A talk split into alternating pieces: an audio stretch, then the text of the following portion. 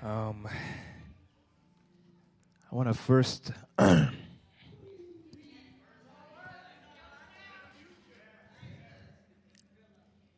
admit to you,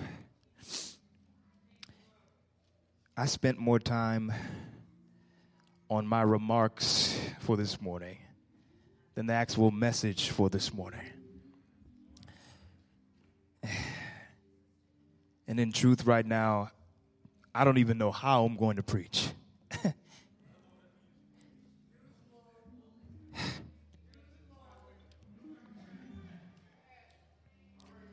I don't even remember the last time I cried. Yeah.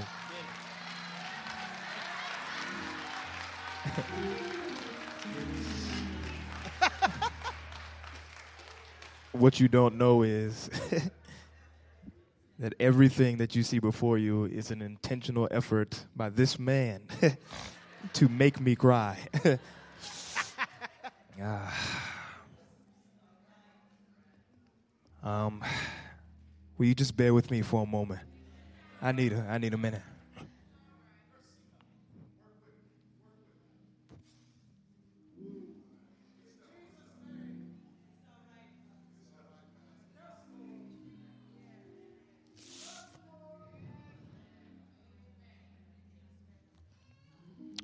I praise God for the opportunity to be serving in ministry. it's a privilege and an honor. And if I could reflect for a few moments. this is crazy. I remember at Oakwood University. Jesus.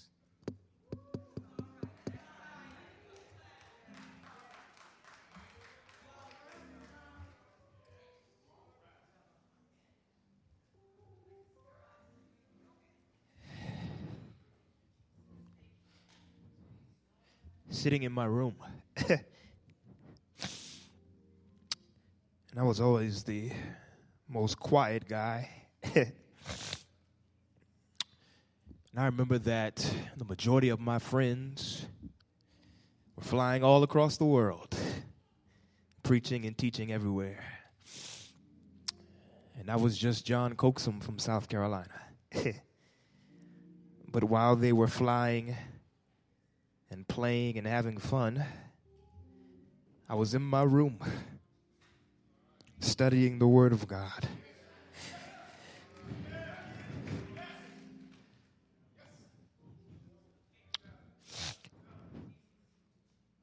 I remember so many times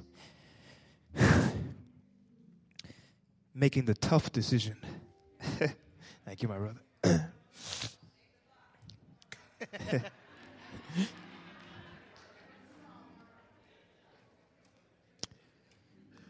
to stay there in my room and just study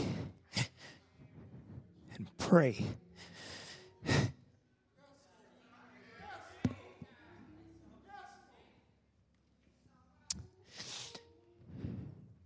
You won't believe me, but I remember being prostrate.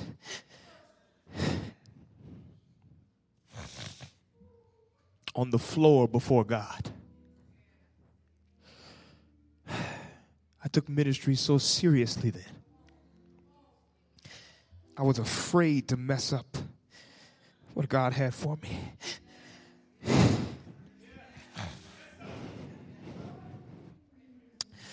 When I was at Oakwood, me and God were like this.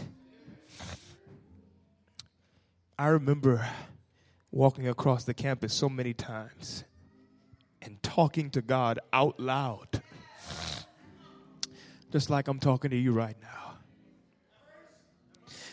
And I remember also, it was coming down to the end of my time there. I was getting ready to graduate believe it was my last semester or uh, semester next to my last semester, and uh, I had not received a call yet. And for those of you who don't understand, coming from Oakwood, it's kind of like the NFL draft. they choose the best candidates, and whoever you are, they, they give you a call.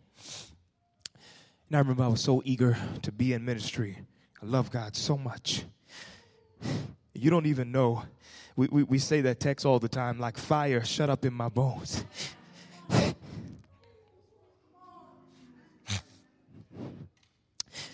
I wanted to preach so bad.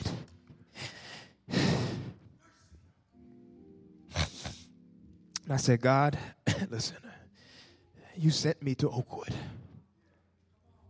If you don't get me a job, I quit. You called me here. Now you are responsible for my life. So I remember I went home, filled out all my, uh, just got my resumes together and sent them everywhere. I kid you not. I sent a resume to Alaska, even. I'm not joking. You can ask my father, you can ask my parents. I remember just a stack of 50 resumes, man. I put together and I sent them out all over the United States. I said, God, I don't care where you send me right now. I just want to preach.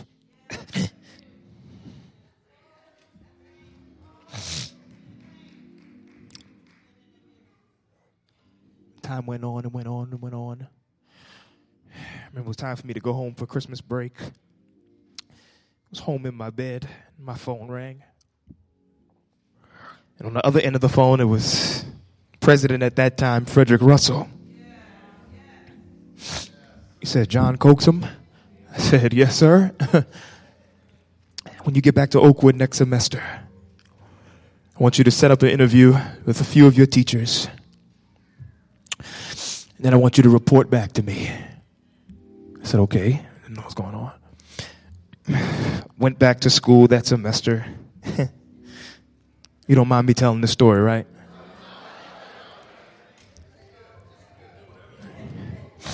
And I remember I set up an interview with Jesse Wilson, met with him, talked with him, asked me some regular questions, set up an interview with Pastor Rupert Bushner. Many of you know him from this conference. And uh, didn't think anything of it. I didn't know what was going to happen. I got so many towels and tissues up here. It's not even funny. Uh,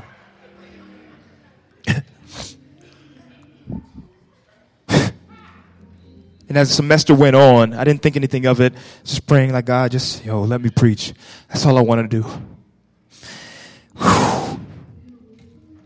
And I remember sitting in class, and Pastor James Doggett came to my class window and looked through the glass and simply gave me a thumbs up. I had no idea what it meant. And when I came out of class, he looked at me and said, Son, you are a natural born preacher.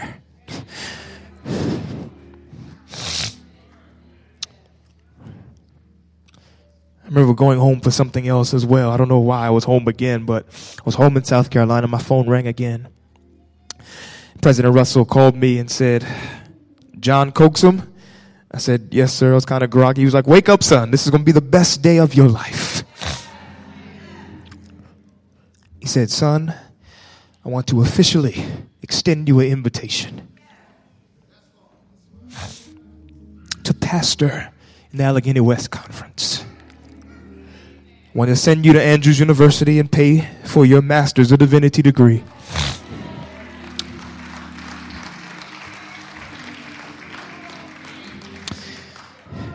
Then I want to position you in a church thereafter to pastor in the Allegheny West Conference.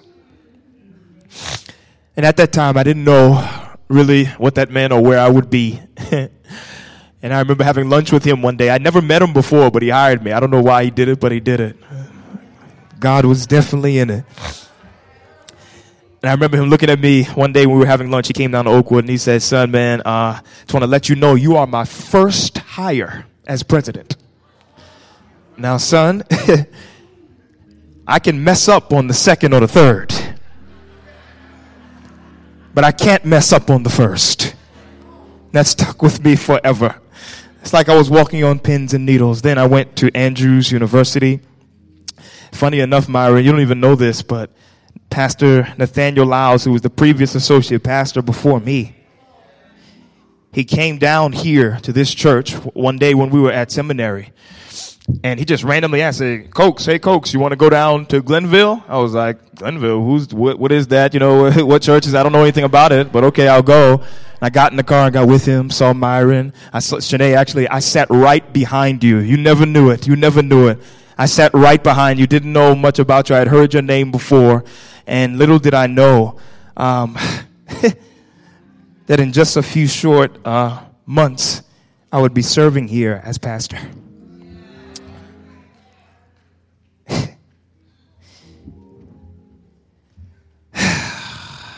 You got to bear with me. Okay.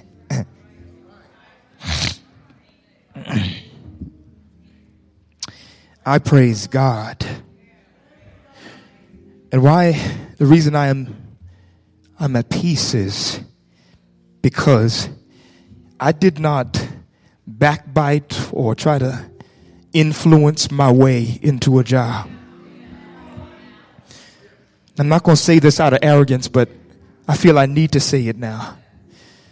While all of the other theology majors, when the pastors would come down for evangelism council, were getting their business cards together and putting on their nice suits and getting their words together to impress all the preachers.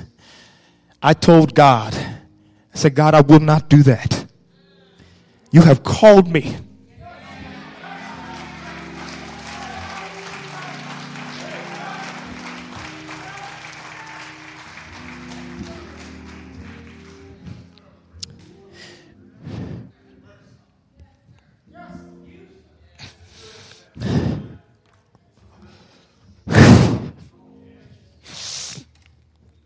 I remember hearing God's voice. You don't believe that. Before I even went to Oakwood, driving in my car by myself in South Carolina, I said, God, I love you. Open the door for me. And I heard his voice audibly. The door is already open.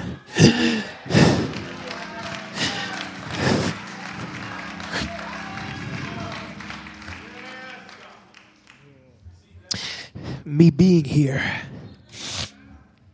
is a testimony of the faithfulness of God. You don't even understand what I'm saying. if you only knew my father is not a pastor.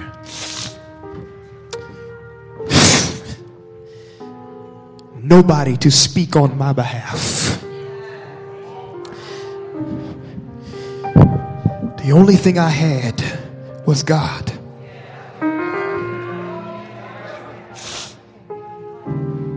And He's been so faithful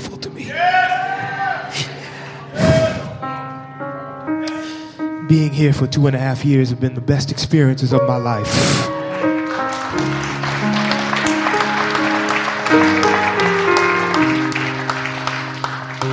And I want to tell you, half of you won't believe what I'm going to say next because you're just going to think it's preacher's talk. The other half of you are not going to receive it because you think I'm too young.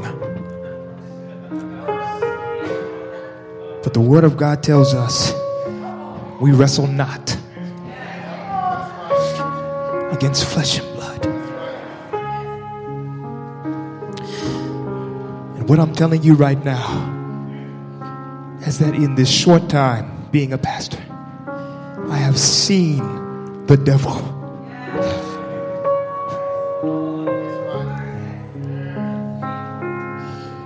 I'm not perfect, but I prayed so many days. Keep me.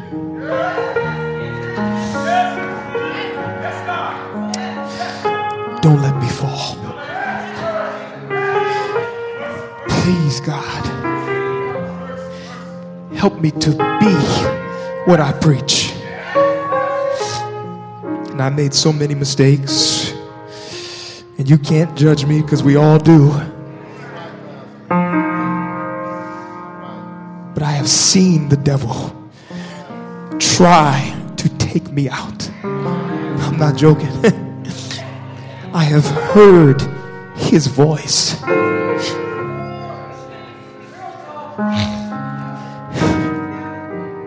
I can look back to a few days and know that it was not some human being who was trying to get me to sin, but it was the devil himself.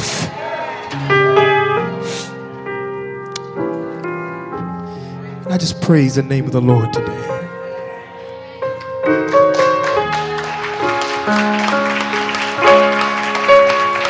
Uh, I'm sorry, I'm sorry. To the pastor of this church, Pastor Myron Edmonds.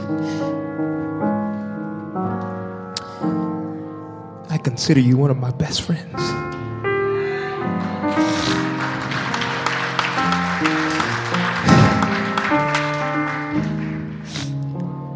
Heard your name many times at Andrews. Didn't know you from Adam, though. Didn't know much about you. When I got here and to this church, Glenville, I realized how many other brothers in my field would kill to be here.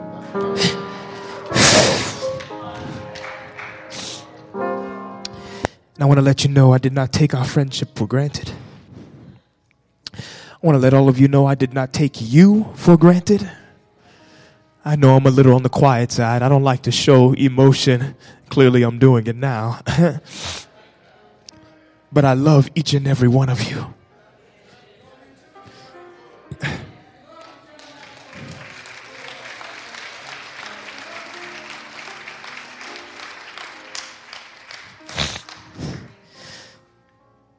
Myron, you have influenced me in so many ways. and I'll tell you what I told myself when I came here. I do not want, that's what I'm telling myself. When I came, I said, I do not want Pastor Edmonds to have somebody by his side that he has to lag around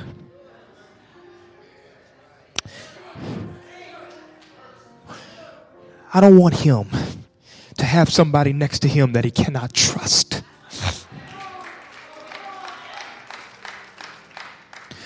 And I just ask God so many days, equip me, God. Help me to be capable to do whatever He asks.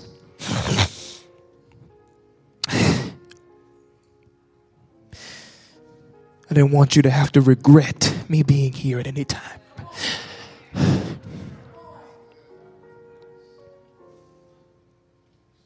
My father used to tell me the man of God should have no shortcomings. he should have no faults. And I took that to heart. I did not want to mess up your ministry. And just as Freddie told me I was his first hire, you said, John, you're my first associate pastor. I'm so excited for you being, and I want to thank you, man, for treating me like an equal. you know what the funny thing is? this is God honest truth. I really expected to be picking up your dry cleaning to be washing your car from time to time, picking up and babysitting your kids, man. but you never did that. You always treated me as an equal. And I want to say publicly what I say privately to myself. And what I could never say to you because I'm a man's man, you know, I can't do that, I can't show emotion. but I love you, man.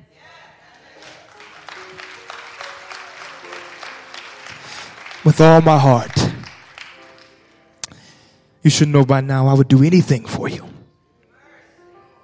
anything within my power because you are my friend and I believe that you have a heart for God. And I don't admire people lightly. I want you to know that. I save my admiration for people who truly deserve it. I don't big up people just because the world does.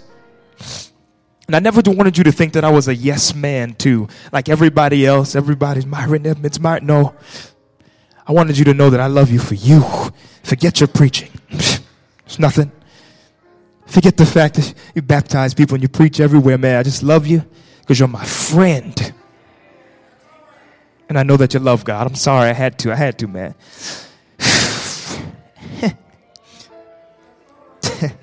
How am I going to preach today?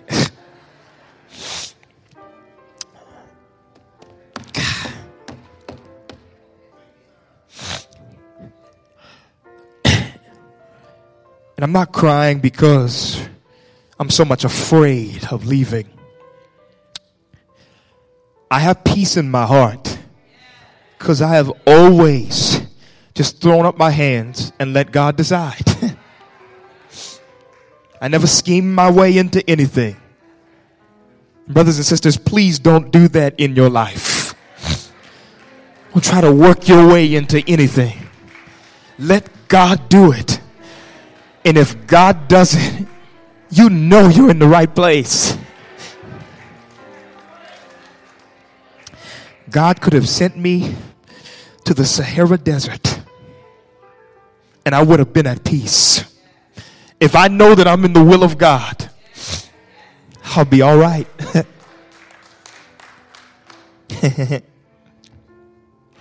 Myra, you said the other day, man, that uh, you knew I was ready when you heard me preach the other day at the preach out at Southeast.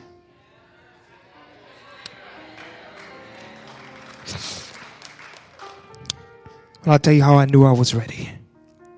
My young people, I love you very much.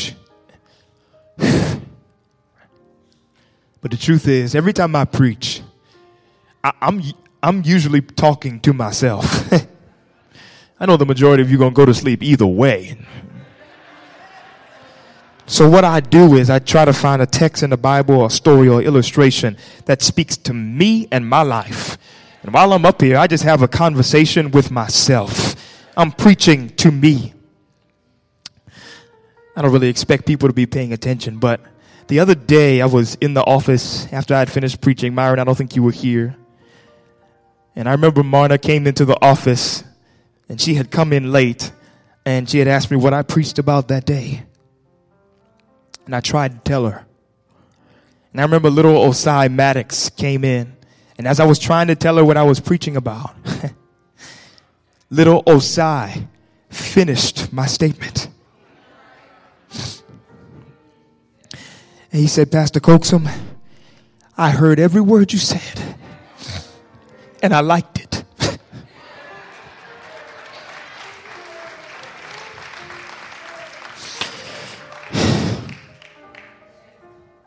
It just meant the world to me. That somebody's hearing what God is saying to me. Oh, man. all right, well. I love all of you. I will miss all of you. Every last one of you. I pray that we'll keep in touch. I pray you won't forget about me any success that I have in my life, it is credited to you as well. Oh, and let me say this. I'm sorry. You hear me talk about my dad in every sermon.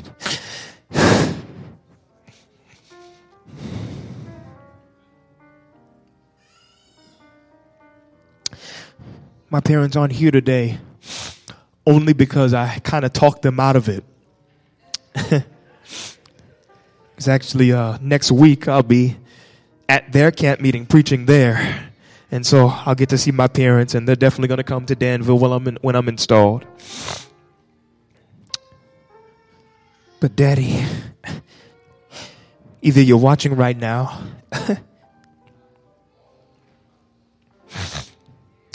Oh, or you're going to see this tape later.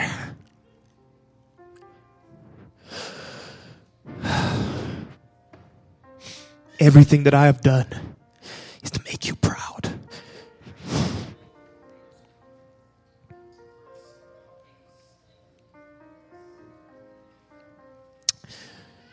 The approval of others doesn't get me that much,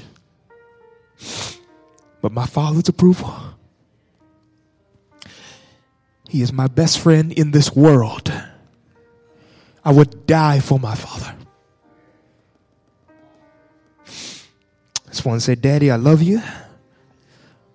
Mama, I love you.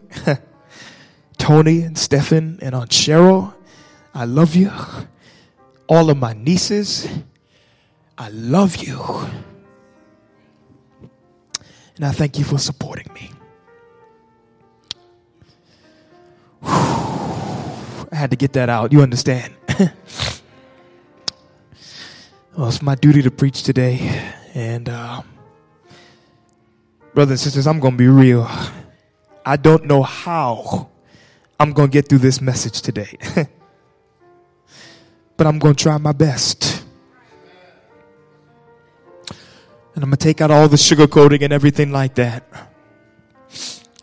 And just get to the root of it and sit down and enjoy this day. Is that all right? Luke chapter 7.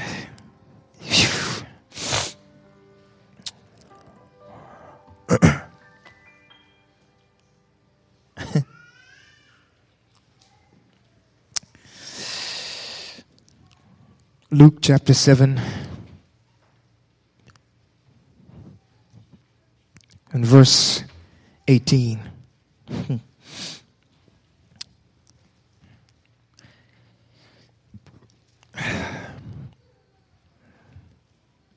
Myron said, Preach whatever you want, man.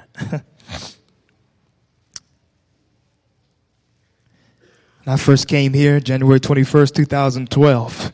My very first message to you was on John the Baptist. Today I want to come full circle. And I want to end with John the Baptist as well. My dad told me when I was very young that I was named after him. uh, and I've been trying ever since to live up to his high standard. J- Luke chapter 7, verse 18. The Word of God says this John's disciples told him about all these things. Calling two of them, he sent them to the Lord to ask, Are you the one who is to come? or should we expect somebody else. When the men came to Jesus, they said, John the Baptist sent us to you to ask, Are you the one who is to come? Or should we expect somebody else? Then the word says, At that very time, Jesus cured many who had diseases sicknesses and evil spirits and gave sight to many who were blind. And so he replied to the messengers, Go back and report to John what you have seen and heard. The blind receive their sight. The lame, they walk. Those who have leprosy have been cleansed. The deaf hear and the dead are raised. And the good news is proclaimed to the poor. Blessed is anyone who does not stumble on account of me. Father in heaven, for the last time in this capacity, I seek your face and ask for a double portion of your spirit. I am asking God that you use me in the next few moments. You have never let me down before do not fail me now. Father, I have not been faithful to you. But I say publicly, you have always been faithful to me. I have not been perfectly righteous, but you have always been perfect to me. I have not always upheld the standard, but you are the same God yesterday, today, and forevermore. I'm asking you today, oh God, for the next few minutes and few moments to speak to your people, to give them a word to get through the next few hours of their lives, let alone the next few days, weeks, months, and years that they live. I'm praying, oh God, that you bless somebody under the sound of my voice. In Jesus' name, let the church say, Amen. Jesus and John. Jesus and John. When I first came here, I told you that most people believe that Paul was the greatest preacher to ever live. John the Baptist, Jesus said of him that he was the greatest man ever born of a woman. You didn't even hear what I just said. Jesus said of John the Baptist, of men born of women, there is none greater than him. Jesus did not say that John the Baptist was the greatest Jew to ever live. No, that's only a small subsection of humanity. Jesus did not say that John the Baptist was the greatest preacher to ever live. No. John the Baptist, Jesus did not say that John the Baptist was amongst the greatest prophets that ever lived. Jesus said he is the greatest man ever to be born of a woman.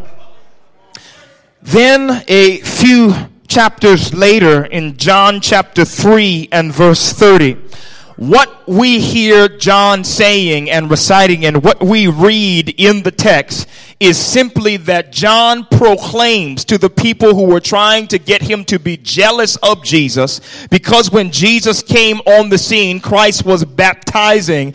John said to them, He must increase, but I must decrease.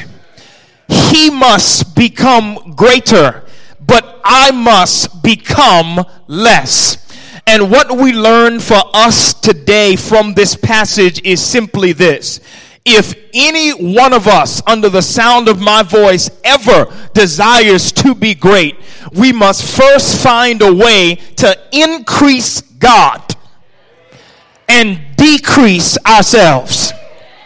More often than not, if we want our name in lights, or we want to be known for something, or we want satisfaction or fulfillment in our lives, God says His formula, the only way to do that truly is for us to find ways to make God greater and to make ourselves lesser. In everything we do, God asks us to give Him all the glory. God asks us to think of ourselves less, not to hate ourselves, not to give up on ourselves, but to think of ourselves less than we think of God in every single avenue, every area, every aspect of our lives. God wants us to be focused on increasing Him and decreasing ourselves. The reason many of us find ourselves so grounded in life and so messed up and we cannot progress and we cannot get better is because the majority of the time we focus on ourselves more than we do on God. God says, if you make me greater, you'll make your problem lesser.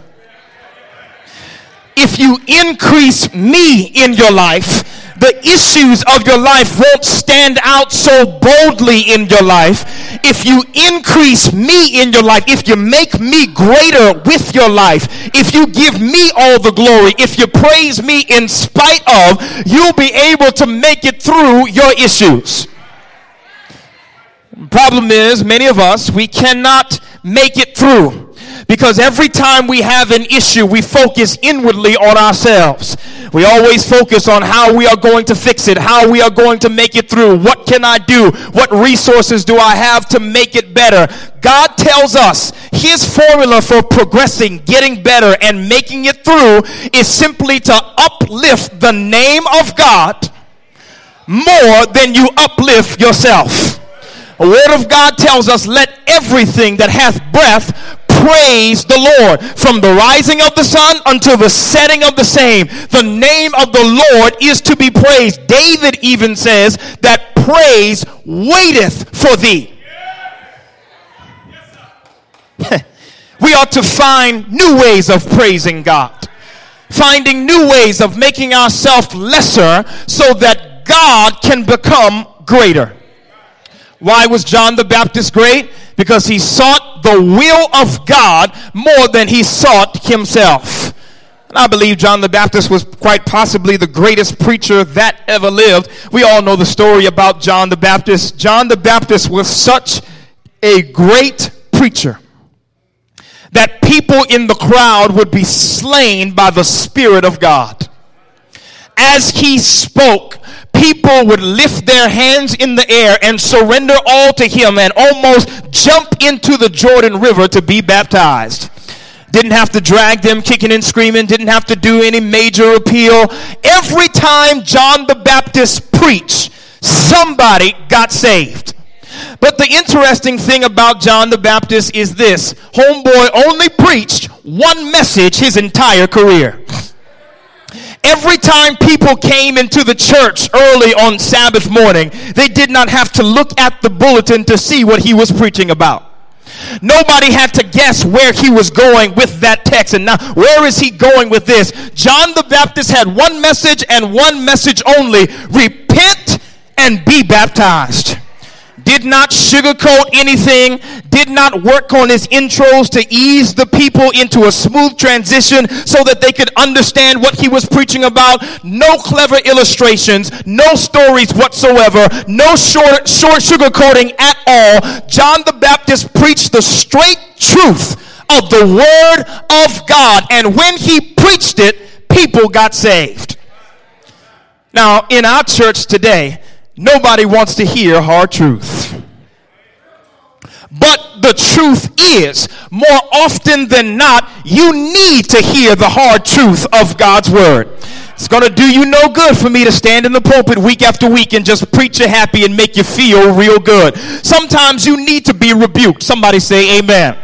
Sometimes you need to be criticized. Sometimes you need to be condemned. Sometimes I need to be able to look you in your eye, point to you, and tell you the direction that you are headed in is going to send you to hell. Sometimes that's the word that we need to hear from God. But we don't want to hear that. We want sugar coated messages. We want messages that make us feel good so that we go home, we forget all about it. It does nothing for us in our lives. And more often than not, the messages that are filled with fire and brimstone do more for you than a prosperity message. I could preach a prosperity message today. I could tell you that in just three days, God's going to bless you real good.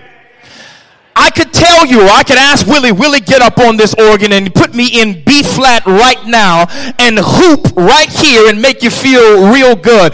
But the truth of the matter is, that's going to do nothing for your soul. There's a time and a place for somebody to preach you happy and make you feel good. But there is also a time for me to preach the straight, hard truth of God's word. I said it the first day I came here, and I'll say it again. Reverend G.E. Patterson puts it this way He says that there are some messages where nobody in the church should say amen. Nobody should shout. Nobody should stand up and applause because all of us are unrighteous. All of us are sinful. There are some messages that when they are preached, it, all it takes from you is to simply raise your hands, walk up to the baptismal pool, and get baptized.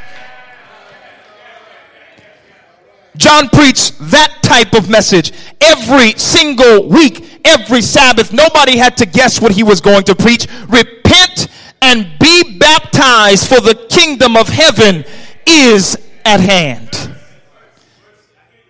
Of course, his lifestyle was a little bit questionable.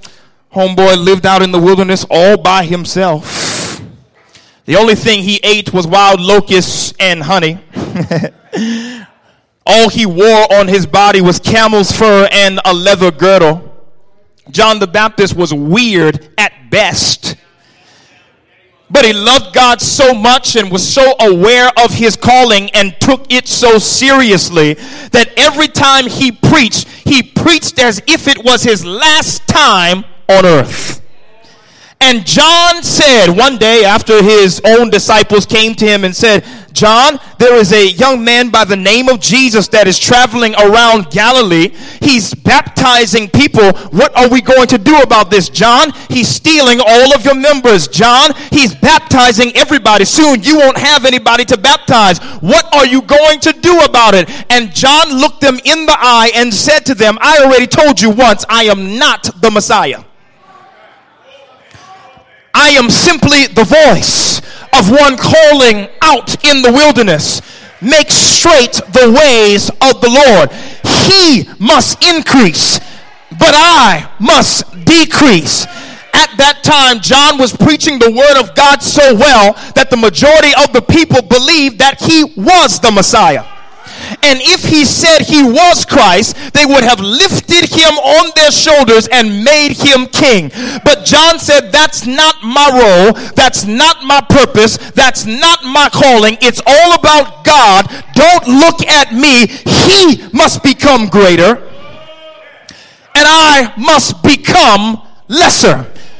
It's not about me, it's all about God. I think today, really, truly bad. Part of the reason that we are so straddled with problems and issues that we cannot make it out of, and why we are so depressed and bummed out, and why we are so grounded in life, is because we make ourselves the center of the universe. The, the, the truth is, in the movie of your life, you really don't have the leading role. Me say that one more time. In the movie, which is your life, which is ongoing right now, you really don't have the leading role. You are actually an extra in the movie. Nobody remembers the extra.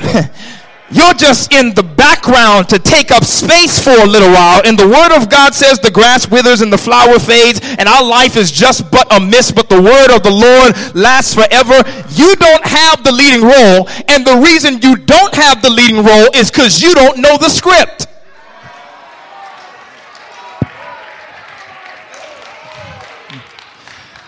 Only God knows the script of your life.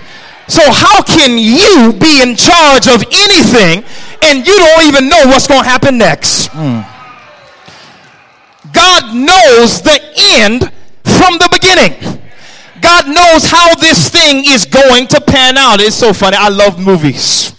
Yo, tell you the truth, I'm in the movies like every weekend. I'm telling you honest to God truth, man. I love Netflix. I love I love movies. I love it. I love it. And oftentimes what happens is because I love movies so much and I spend so much time watching movies that, that when I get around my friends and we're watching a movie, the majority of the time I've already seen it. Always happens that way.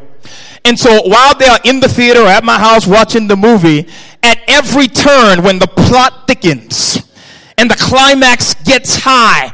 Everybody's, oh snap! What? Are you serious? How did that happen? What is? Go- oh my gosh! I can't believe that. And while they are acting crazy and foolish and all surprised by what is going on, I'm sitting there, cool, calm, and collected. Why? Because I already know how it's going to end up. And sometimes in our lives, we get all out of sorts because we cannot see the end from the beginning. And when a problem comes into our lives, we say, Oh, snap, what happened there? How am I going to make it through? All the while, God is sitting on his throne watching everything pan out, and the Word of God says all of your days have already been ordained in His book before even one of them came to be. If God is not worried, you should not be worried. But when you make yourself the center of the universe, when you put yourself and you cast yourself in the starring and the leading role, now you got to bring this picture to a close. The problem is you don't have the acting skills. Neither do you have the resources or the charisma in order to do that. You cannot do that. The problem with us, the majority, oh God, help me right now. Probably our biggest problem is this. We try to work things out on our own. That's why the word of God says, humble yourself under the mighty hand of God and he will exalt you in due time. But if you try to exalt yourself in your own power, now you got to find a way to keep yourself at the exalted position where you put yourself. And you don't have the ability to do that. That's why it's all the more better for you to allow God to exalt you in His time. Don't backbite. Don't scheme. Don't try to bogart your way in. Let God bless you when He's good and ready. Let God bring you out when He's good and ready. Let God prosper you when He's good and ready.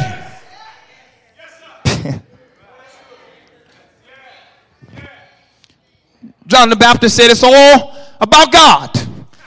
Has nothing to do with me. He must increase, but I must decrease.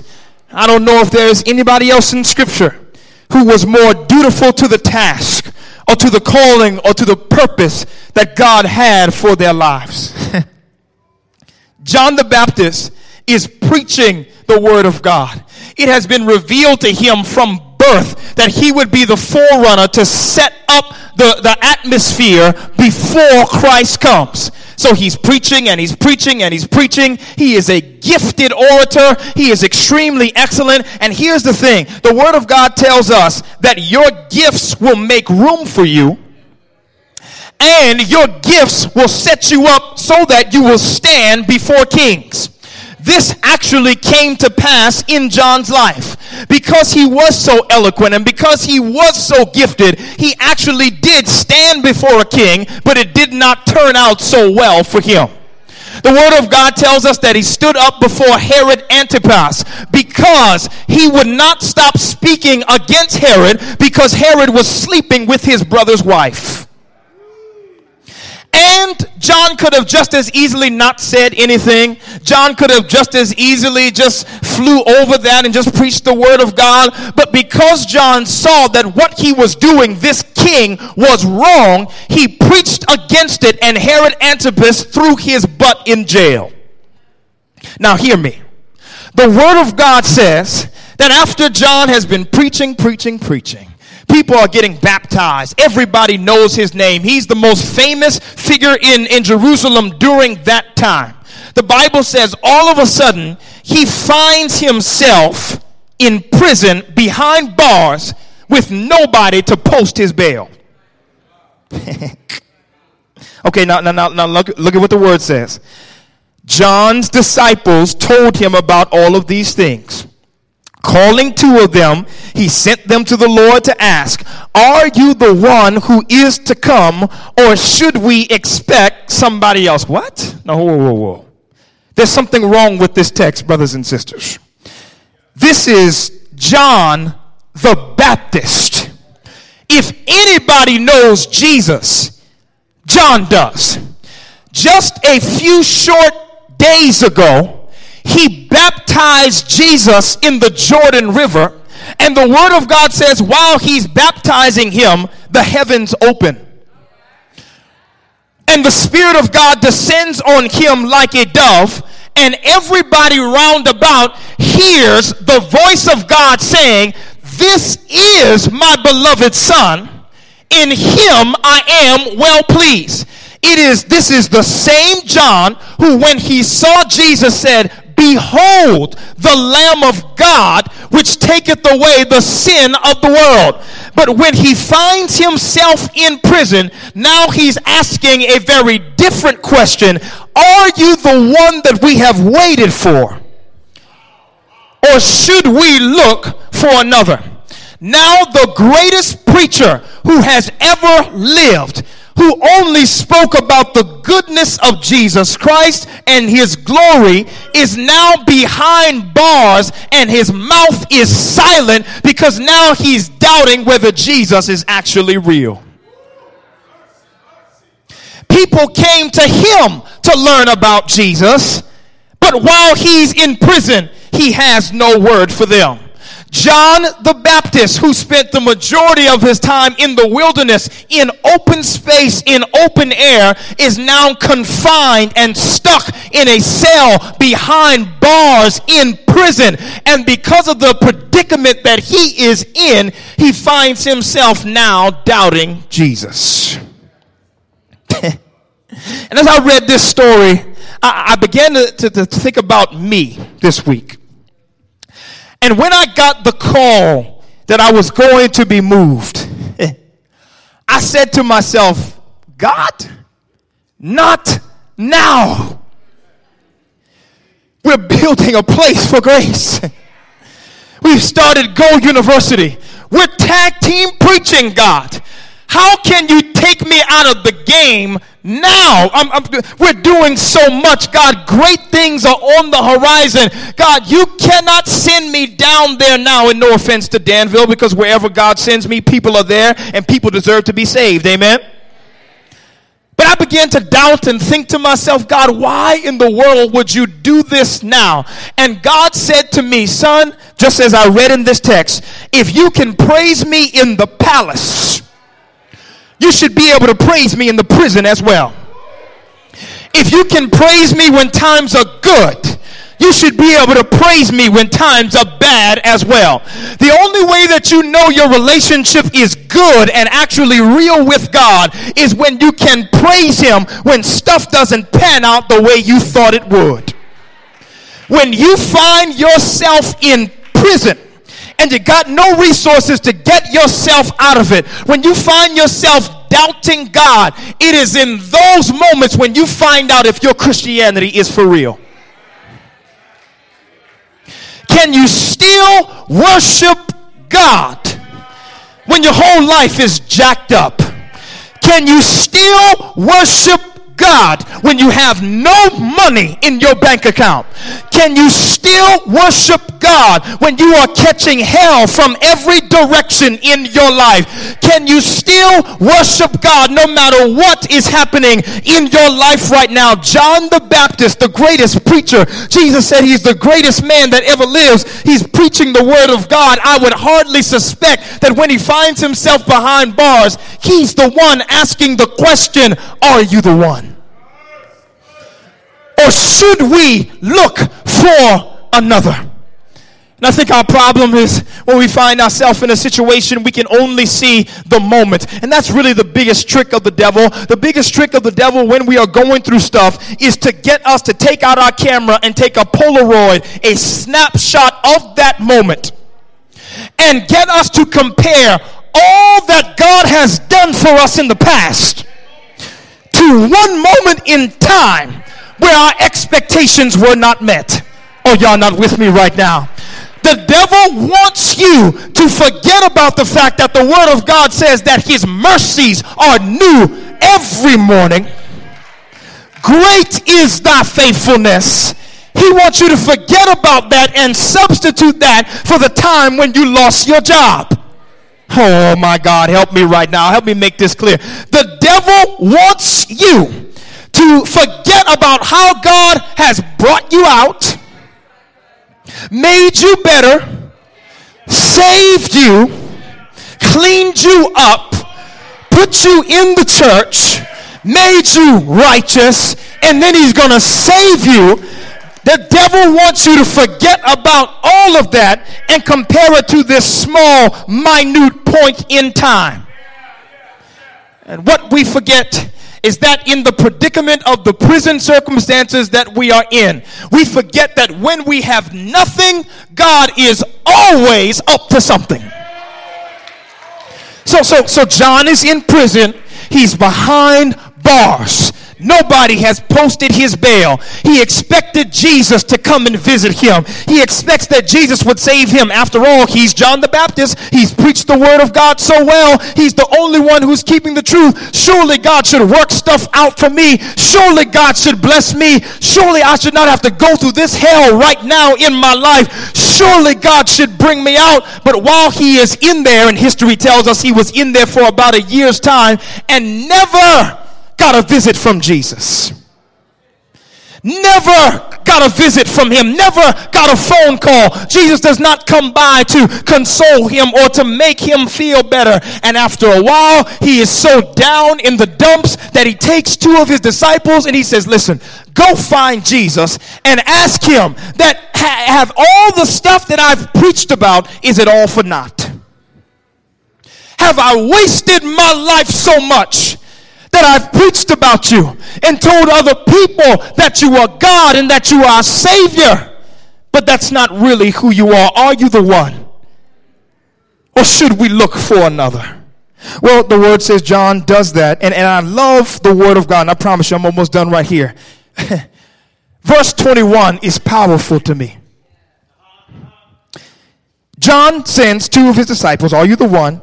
Who is to come, or should we expect somebody else? They find Jesus wherever he is. Then the word of God says, at that very time, Jesus cured many who had diseases, sicknesses, and evil spirits, and gave sight to many who were blind. Y'all missed that completely. I know you did, so I'm going to help you. His disciples go, they find Jesus somewhere, wherever he is. They tap him on the shoulder and they said, Jesus, uh, we, we have been sent on behalf of John the Baptist. You know him. He's the forerunner. He baptized you. Surely you remember your favorite preacher. Jesus, um, John would like us to ask you, are you the one? Are, are you really the Messiah? Or should we, you know, wait for another person? Or are you the right one? You know, just let us know. The Word of God says that Jesus does not answer them right away. Instead, the Word says, at that very time, Jesus turns around and begins to heal people. You, you don't even get what I'm trying to say. He turns around and raises the dead. Jesus turns his back to them and causes the lame to walk. Jesus goes and finds a leper, brings him back to them, and cures him and cleanses him. Jesus does not waste his breath by responding to them immediately. Instead, the Word of God says, at that very moment, instead of him opening up his mouth and honoring their request, Jesus just begins to heal people. Then in verse 22, oh, I love Jesus so much. So he replied to the messengers, listen, bro, you go back to John and you report to him what you have seen and heard. Tell him the blind receive their sight. But not only that, tell him that the lame are walking. Tell him that lepers have been cleansed. Tell him that the dead are being raised back to life. Tell him that the good news is being proclaimed across land and sea. Tell him to come and see for himself. Oh, I am Jesus. I am the Messiah. He does not have to doubt me, and my words wouldn't do him any good. Help tell him to believe me simply for the work's sake. So many of us right now in our lives when we find ourselves in a prison predicament, far away from God, when we don't have an answer for the stuff that we are going through in our lives, the first thing we like to do is give up on God. You are allowed to be disappointed if your expectations are not met, but you are never allowed to be discouraged and give up on God. There is never a time in your life as a Christian where you are allowed to say, I wonder if God is really up there. There is, should never be a time in your life where you're questioning the existence of God. God may have not been good to you that day according to your estimation, but God is God and he's still on the throne. And even when you don't think he's good, my Bible tells me that his mercy endureth forever, his truth to all generations, his loving kindness knows no bounds. God loves us at all times, even when things don't seem very good. And all you have to do in your life right now, help me, Holy Ghost, when you find yourself in prison, is to remind yourself of the stuff that God is doing and has already done. If you would go back into your journal hmm, and remind yourself, like me, jobless, hmm, and God gave you one, carless, God blessed you anyhow. You should be in jail, but the charges were dropped. You had no money, but God provided for your needs. You missed having a father in the home, but your mother and your father became God all at the same time. If you would simply go back into your life and remind yourself of what God is already doing, you would not doubt Him as severely as you are right now. Jesus said, I'm not even going to honor that with a response. You tell him that the dead are being raised back to life. You tell him that the eyes of the blind are being opened. You tell him that the lame are walking. You tell him that lepers are being cleansed. Don't you give him any other response. You just tell him what I am already doing and what I can do. when you're going through. oh, I know sometimes no sermon can make you feel better.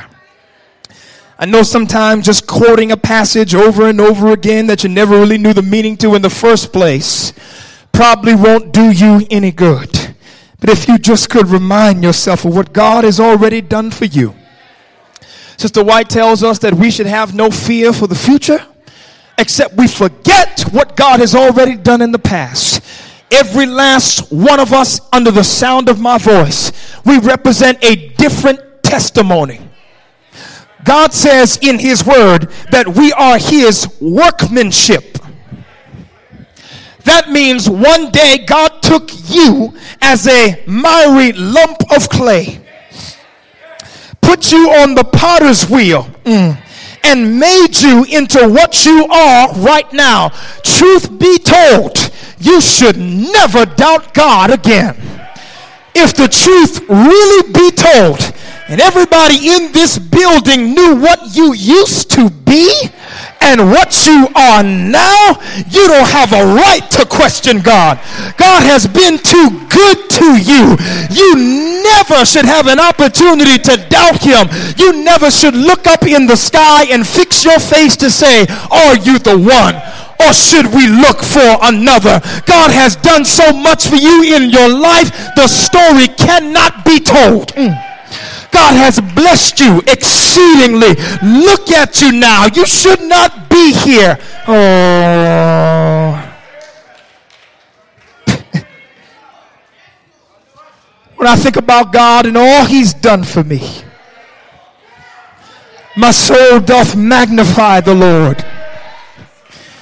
Oh, you may be too ashamed to admit it today. But, brothers and sisters, I have heard the voice of the devil trying to take me out.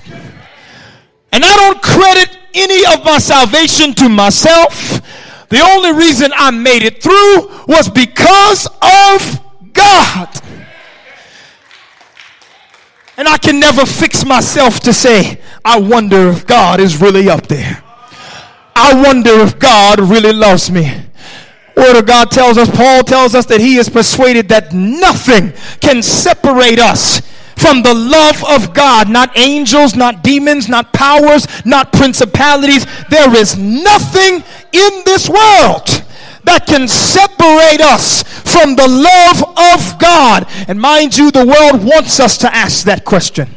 The world wants you to ask, is there another? But I believe today Muhammad cannot do for me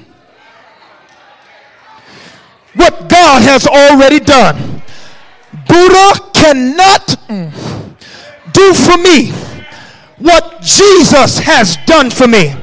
There are times right now in your life, you can look back in your memory bank when you simply could not even get the words out. The only thing you said was Jesus, and God came to your rescue. Mm, I cannot, I cannot, I cannot. There have been near death experiences in your life where you didn't even have the words to say. All you knew was how to call out on Jesus because your parents did it, and God saved you. You don't have the right to ask Him, Is there another? God is God. My Bible tells me there is none other beside him. His thoughts are above our thoughts. His ways are above our ways. Nobody can stand toe to toe with God, one with God, and you are in the majority. If it's just you by yourself, you've already won. Looking at this text, man, this is the greatest man that ever lived. Preach the word of God. And then has the nerve while he's behind bars to ask Jesus, Is there another? Jesus simply turns around, heals everybody right there. And then he says, Blessed is anyone who does not stumble on account of me. Pastor, what does that mean? Blessed is anyone who does not stumble on account of me. Jesus is trying to tell us that we have many expectations of Him. you expect that the moment you get baptized and the moment you give your life to Christ, you ought to have no more problems in your life. What you think is, yeah, tell the truth is that when you come walking down the aisle with tears in your eyes and saying, I surrender all, you believe somewhere in your subconscious it's going to get better immediately. That's not how God works. Sometimes God takes a detour into the valley of the shadow of death in order to help you be a better you. Sometimes God takes you from the palace and puts you in the prison, and sometimes in the pit to make you a better you. The problem is our frustrations stem from the fact that we have many expectations of God, but God never told you He was going to do it in the first place. So Jesus told John, John, blessed is he who does not stumble on account of me. I never told you that your whole life was going to be rainbows and lollipops and sunshine and no clouds. I never told you that, John. All I said was preach the word. I didn't tell you what every day of your life is going to be like. I did not even tell you what the destination was going to be really. All I told you was follow me. And somewhere in John's mind, he thought to himself that because he preached the good news of Jesus Christ, that he would have a prominent place in society. John thought that Jesus was going to come to tear down the yoke of Roman oppression and rule and lift him up almost to a high standard as well. Even though he said, I must decrease, but he must increase, John in his mind thought that at the very least, I'll get blessed for serving God. You ever felt that way, uh, brothers? I mean, let's just be honest today. You ever felt like you should be blessed for serving God? It's been so many days here at this church, I kid you not. Just because I am a pastor and I've given up my life to serve the Lord, God, you ought to take care of my finances. All right, now I got no help. I know, I know. I, I know I don't got no, it's, it's all right. It's, it's all right. Um, uh, God, you, you, you should at least uh, make me the head and not the tail. I mean, I've given my life to you. There's brothers and sisters outside the walls of these church, God, who care nothing about you. They don't hear their your name on their lips. God, you, you should at least bless me. I am a man of God. I love you. I serve you. I quote your name backwards and forwards. I, I quote your word backwards and forwards. God, I pray to you. I, I sing songs and praises to you. At the very least, you should bless me. And the problem is our frustration stems from the fact that we expect God to do for us stuff that he never said he would do. I love the story of Peter. I'm almost done. Here we go. Here we go. Peter and, and, and Jesus, you know, G, uh, Peter had betrayed Jesus so many times. Three times. And, and Jesus said, Peter, do you love me? He said, Yes, I love you. Okay, feed my sheep. Peter, do you love me? Yes, I love you. Okay, feed my lambs. Peter, do you love me? Yes, Jesus, I love you. You know that I love you. Okay, then I want you to feed my sheep. And then Jesus begins to tell him, says, Peter, one day you're going to walk around and people are going to carry you. You're going to be in your old age. And then Peter, as he's listening to Jesus, turns around and looks at the other apostle, the beloved apostle John. And he says to Jesus, Well, Jesus, if that's going to happen to me, what about him? And Jesus looks at him and says, That's none of your concern. You follow me. Don't ask me what you're going to get as a result of following me. Don't ask me what somebody else's lot is going to be or how I'm going to prosper somebody else. All you need to be concerned with is following me whatever the end is going to be. And I believe Jesus was saying that to John even while he was in prison. He said he's the greatest man that ever lived, but he also said, "Blessed is anybody who is not uh, who does not stumble on account of me." And we all know the end of the story. John the Baptist was beheaded by Herod Antipas. This is a preacher of righteousness. Jesus said he's the greatest man that ever lived, and he gets his head cut off. How is that possible? Jesus should have saved him. Jesus could have at least visited him. And here's the issue right now, brothers and sisters, in our lives. Don't have such high expectations of God. You should be in this simply for the fact that you recognize that God is your creator. He has already saved you. And if he never does another thing in your life, he's still God all by himself. What I'm basically trying to say today is that I pray that you are not in the church for the blessing's sake. I pray that you are not here simply to get prospered. Oh, nobody want to say amen now. I pray that you are not only here so that God can drop dollar bills your way. I pray that you are here out of the sincerest part of your heart. You believe that God is God. And if He does not bless me, I'll still serve Him. If He does not bring me out today or tomorrow or next year, He's still God. If God doesn't give me the money I want, I'll still bless His name. I hate my job, but I love it anyhow because God gave it to me. I hate sometimes when people get on my nerves, but I love you, God, and I'll never turn my back on you.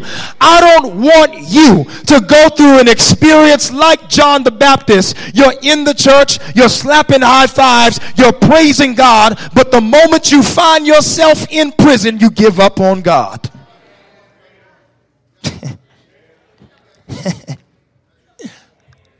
You'd be surprised how many people leave the church Somebody says the wrong word to them and they out. Deuces. You never see them again. And then they have the right to say, well, they're mean in that church. Uh, brothers and sisters, if you really love God,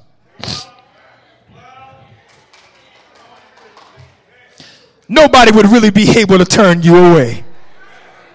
You, you, would be surprised how, how many church folk they go through any type of situation, any light situation, any big situation, and they're ready to throw up their hands and say, I just don't feel God near me.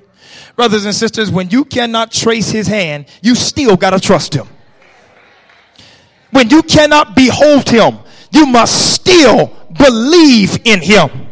God is still God, whether your times in your own estimation are good or bad. The word says all things work together for good for them who love the Lord, for them who are called according to his purpose. Play something for me. I'm done right here. I want to say this and I'm done. God put this on my heart this week.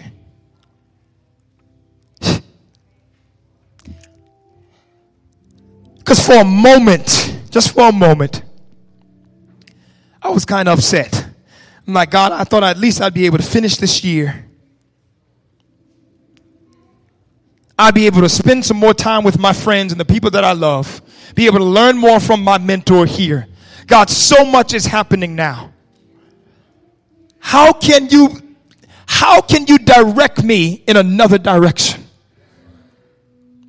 How can you cause me to leave now? God told me I was with you while you were here, and I'll be with you when you go. God told, I kid you not, you will be blessed in the field, and you will be blessed in the city. I will secure you unto myself. My presence will go with you. Wherever you are, whatever you go through, I will stand by your side. I will hold you up. They that wait upon the Lord, they shall renew their strength. They shall mount up on wings of eagles. They shall run and not get weary. They shall walk and not faint. Even while I was doubting and getting mad with God and getting upset, God told me, Don't you ever fix your face. Don't you ever get bold enough to ask me if I'm still God. I can pull out a list of times when you should have died. I can pull out a calendar of dates when the devil asked me to take you out. You don't even deserve to be here, let alone have a mic in your hand. Hmm.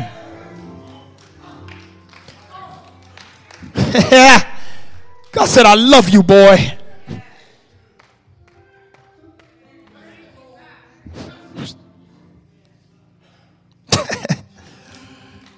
While I thought I was in prison, I was in the presence of God.